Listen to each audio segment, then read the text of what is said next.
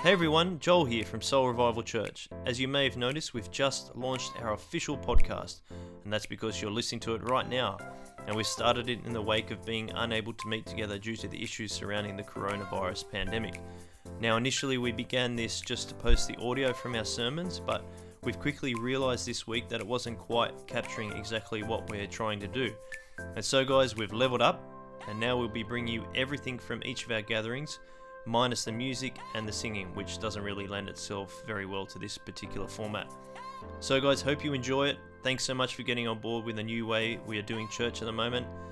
And I'm going to say that's enough from me so we can get into the good stuff. One way.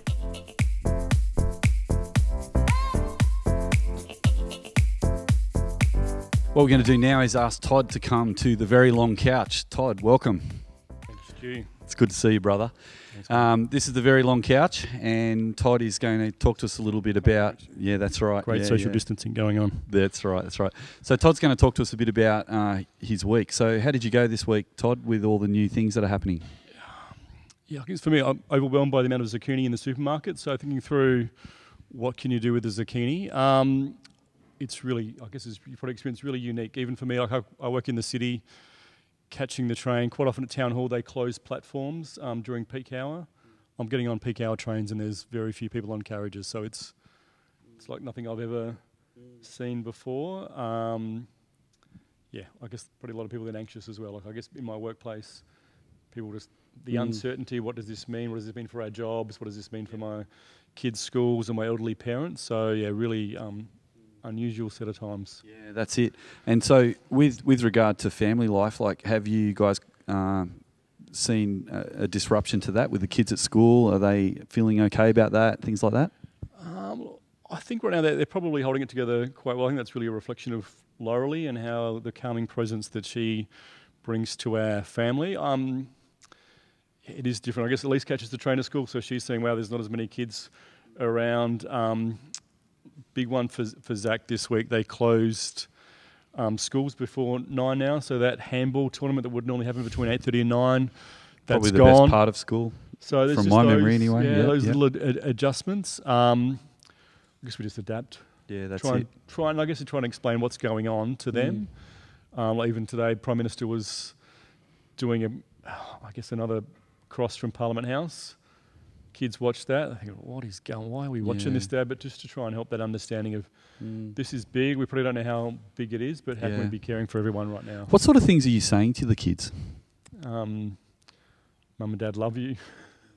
um, we're going to be oh, look, probably just reminding them of that good hygiene stuff. Like it's really important that you do wash your hands, um, just to be careful. But like, yeah, and that's probably on one level. Maybe what we are doing right now, we're maybe not having those really deep conversations around theology or, or faith and mm. Jesus in the midst of that. But I'm anticipating Yep. that in the coming coming days and weeks, as they understand a bit Yep. more or comprehend more, and maybe as Laurel and I think through what are those key points that we should be sharing, we'll be having some deeper conversations with. I guess they're primary school age kids. Joris just started high school this year, so it's big concepts for them to get across as well.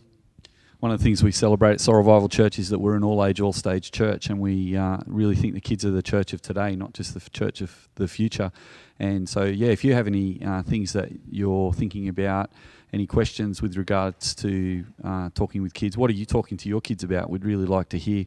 Well, what we're going to do now is uh, Todd's going to pray for us, and I'd love to invite you to join with us at home and pray with us at home as Todd prays now. Thanks, Todd.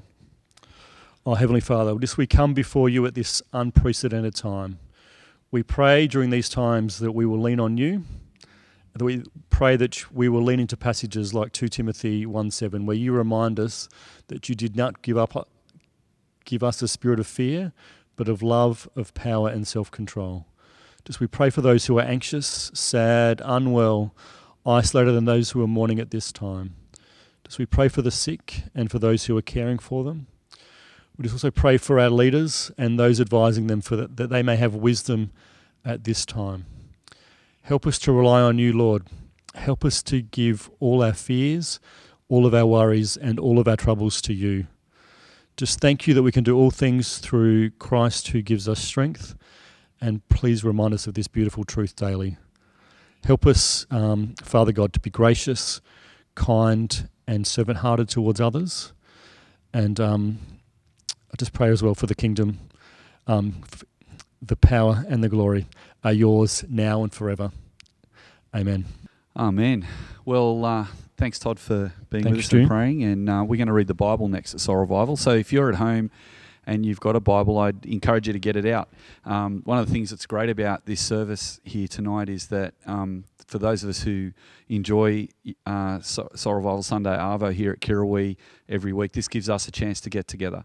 But it also gives you a chance, if you haven't been to one of our gatherings before, to be with us too. And I just want to say a special welcome to everybody today who's joining us uh, for the first time. So, what we're going to do now is we're going to read from James, and I'll read that uh, passage now. And then, after I've read that, uh, one of the other pastors at Soul Revival, Paul, is going to come and speak to us from James. Well, let's have a read. James chapter 1. Consider it pure joy, my brothers and sisters, whenever you face trials of many kinds, because you know that the testing of your faith produces perseverance. Let perseverance finish its work, so that you may be mature and complete, not lacking anything. If any of you lacks wisdom, you should ask God, who gives generously without finding fault, and it will be given to you. But when you ask, you must believe and not doubt, because the one who doubts is like the wave of a sea, blown and tossed by the wind. That person should not expect to receive anything from the Lord. Such a person is double minded and unstable in all they do. So, Paul's going to come and uh, now uh, bring the message to us. And as he does, I'd love you to keep your Bibles open. Thank you. Uh, in, in uncertain times, we, we long for a comforting word. And so it- it's been unsurprising as we've watched our political leaders this week how calm and measured they've been. Um, you know, the word of assurance has been, we'll get through this. The problem is, can't always be sure about the word of our worldly leaders. Now, don't get me wrong, I'm not being disparaging about our government's leadership, um, but they're humans just like us, and they're limited in what they can do. Of course, we as Christians believe and hold to an even higher power. We believe in a sovereign God who is almighty, all knowing. Um, he's not taken by surprise by an unexpected turn of events. Indeed, he uses unexpected ways to fulfill his plans. The challenge for us is how do we respond in difficult times? What's our response to that? And God has a clear word about that. A clear word that's in this time of uncertainty, but maybe a word that might be a little bit hard to hear. So look at the way the letter to James starts off again. We read it just before. Chapter 1, verse 2. Consider it pure joy, my brothers and sisters, whenever you face trials of many kinds. Consider it pure joy when you face trials. I mean, that's a shocking word, don't you think? It's a shocking word to our pleasure seeking, pain avoiding society. But when you think about it, actually, trials can make us better. It's the testimony of many. There's a testimony of a famous journalist known as Malcolm Muggeridge. He was in England, a famous journalist there. In his early days, he was actually an atheist, but later in life, he became a Christian. When he was 75, he wrote down some memoirs, and this is what he said about life.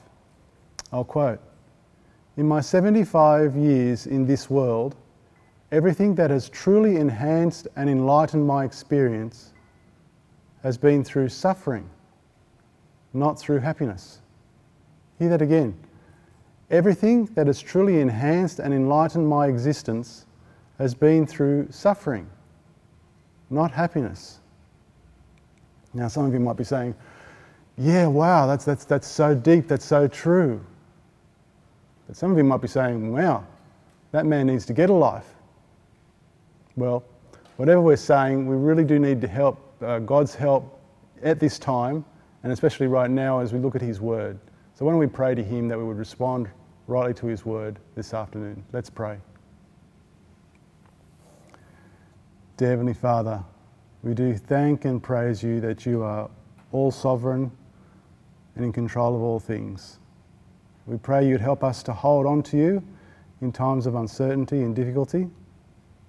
Help us now as we look at your word that speaks directly to our, our context today. Help us to be people who are willing to hear it and obey it. And so we pray for your Spirit to change our hearts today. In Jesus' name, Amen. Well, the letter to, uh, of James is a, a favourite part of the Bible for many people. The reason for this is because it's just so down to earth, so practical. And uh, well, verse 2 does exactly that. There's no warm up, it just goes bang with a hard edge challenge that's to shock us out of our complacency, I think. It's not hard to understand, but man, it's hard to obey. Let's break down this opening passage. Essentially, what we're seeing here is two people on view. There's one in verse 4 and one in verse 8. one in verse 4 is mature and complete, not lacking anything. But the one in verse 8 is double minded and unstable in all they do. They are vastly different. And the difference is this how do they respond to trials? Essentially, it's an attitude issue, a mindset thing. That's the way verse 2 begins. It starts by saying, Consider.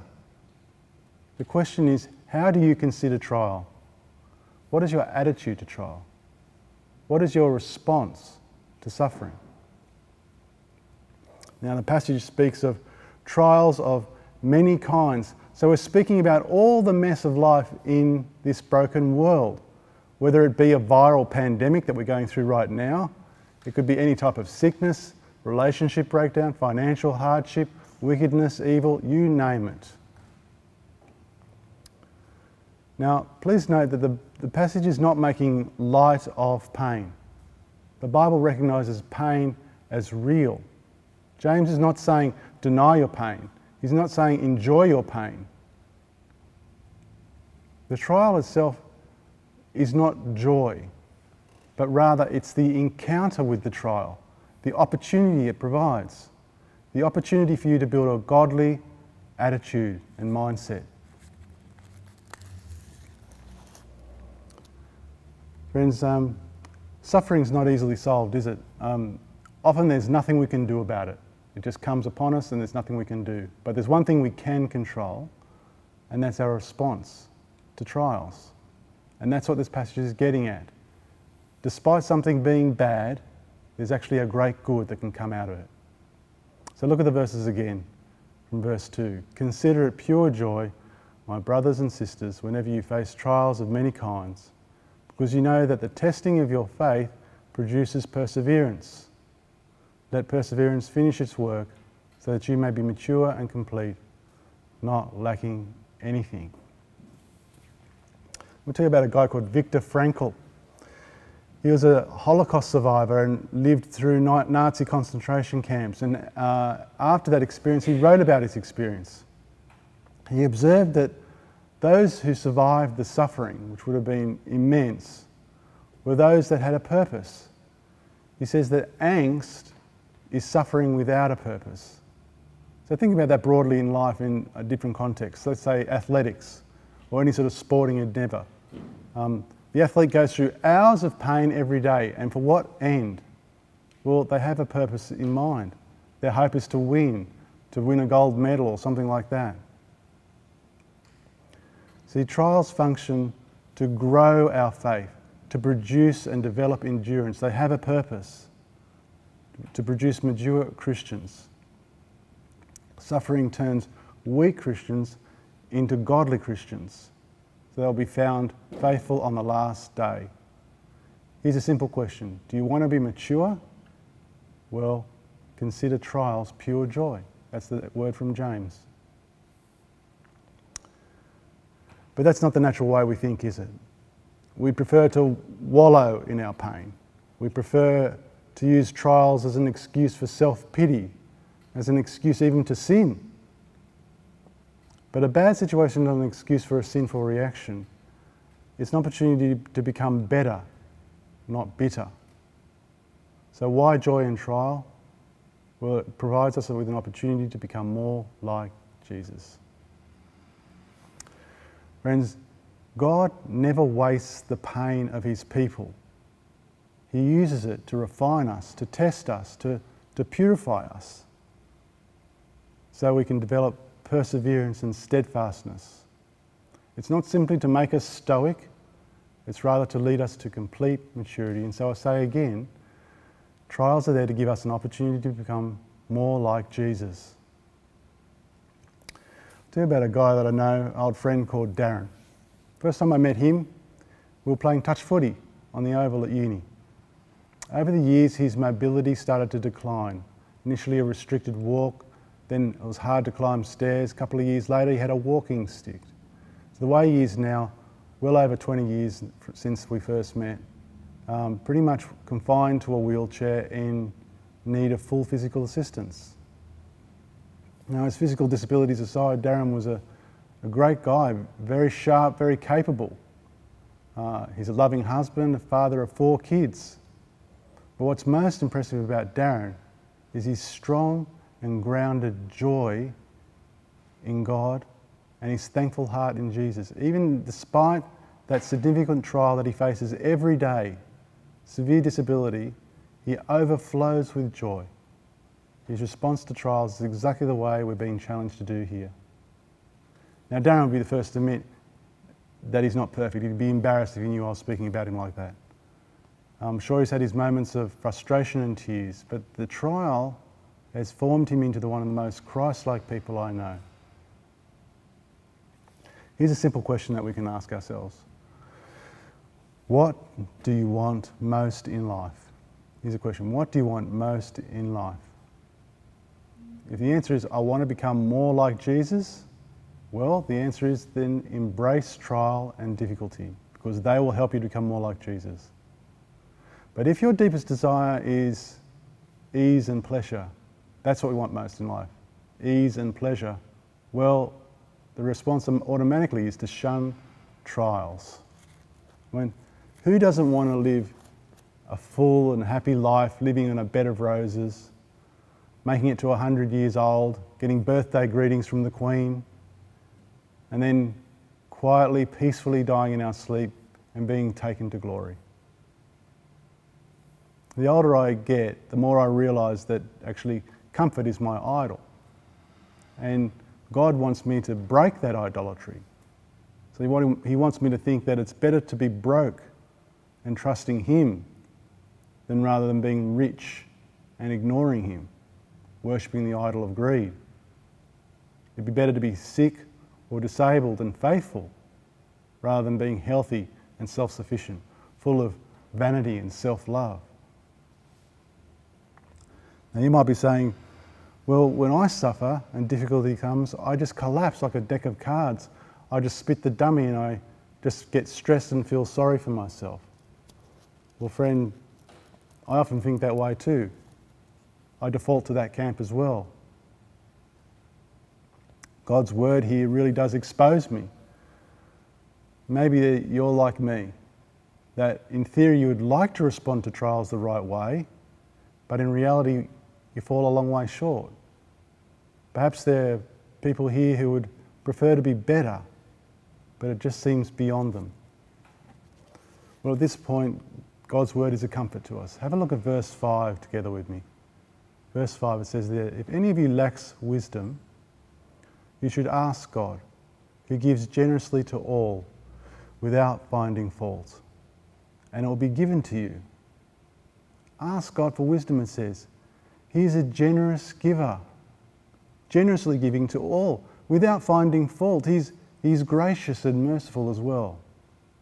So, will you trust Him to strengthen you when things go wrong? Will you ask Him to help you to think wisely when trials and difficulty come? Will you remain single minded in your trust in God? So, short, friends, again good catch, catch cry to have is suffering will either make us better or bitter. The difference is wisdom. So ask God for that. But the challenge here and the warning as well is when you ask for wisdom, make sure it's something that you really do want. Have a look at the warning from verse 6. But when you ask, You must believe and not doubt, because the one who doubts is like a wave of the sea, blown and tossed by the wind. That person should not expect to receive anything from the Lord. Such a person is double minded and unstable in all they do. You see, if you're not interested in considering it pure joy when suffering comes, if you're not prepared to think differently about a trial that comes your way, if you're not prepared to trust that God is good in the midst of pain, then God says, don't waste your time. Don't waste my time. The one who doubts is like a rudderless boat on a stormy sea. The warning is don't doubt. James unpacks that a little bit more for us when he talks about doubt as being double mindedness, the person with a, a, divided loyalty, the person who is not wholeheartedly trusting God, but perhaps are looking for answers in their own strength. In the trial, they don't actually cling to God, they start to drift away from Him. Friends, our prayer is uh, to follow Jesus and His example. Um, as we draw near to Easter, we need to let our prayer be like Jesus in the, in the Garden of Gethsemane. Remember that time just before, hours before his crucifixion, he's in the garden. Why does he pray? He prays, Father, take this cup from me, yet not what I will, but what you will. Jesus didn't want the trial, but was willing to embrace it for God's plan. He, at the time of trial, he held fast to the Father, single mindedly following him. Our perfect Lord took on our sin and went through the trial of the cross that we may be saved. And not just saved, but that we might be transformed into maturity. So, friends, trials really are not an option for the Christian life, they're a necessity. Don't pray to God that you won't have trials. Rather, pray to God that when trials come, we would rejoice and be thankful that God is shaping you into the likeness of His Son. I heard a preacher say once that he would pray that God would keep his children from suffering and pain. But then he said, after reading James and thinking about that more deeply, he thought, I better change that prayer for my kids. This is what he said, and I'll quote what he said I want my children to go through just enough suffering to be mature. I want them to have just enough loneliness that they would cry out to God. I want them to have just enough rejection to desire the acceptance of God. I want them to have just enough sorrow that they may seek out the joy of the Lord. I want them to have just enough pain to appreciate their health. I want them to miss out just enough times so they'll be thankful for what they have. Friends, isn't that a prayer not just for kids? That's for all of us, no matter what age or stage of life we're at. That's a great prayer for us. You can't become mature without experiencing trials. They're there to help us to grow into maturity, and that's why when they come, we face them with joy. It's not easy, and God knows that, and that's why He invites us to pray for wisdom. Friends, He is generous, and He'll uphold us and use those trials to form us into the image of His perfect Son. Why don't I close in prayer for us? Let's pray. Dear Father, you are generous giver of every good gift. What we need more than anything is wisdom. We want wisdom to rejoice when suffering comes. Help us to understand that these trials are your way for making us mature so that we might receive the crown of life. In Jesus' powerful name we pray. Amen.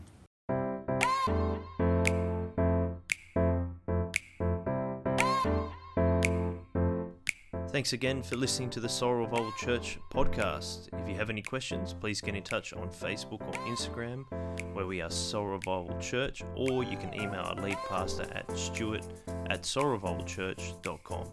That's S T U A R T at soulrevivalchurch.com. Music is OK by Ixon.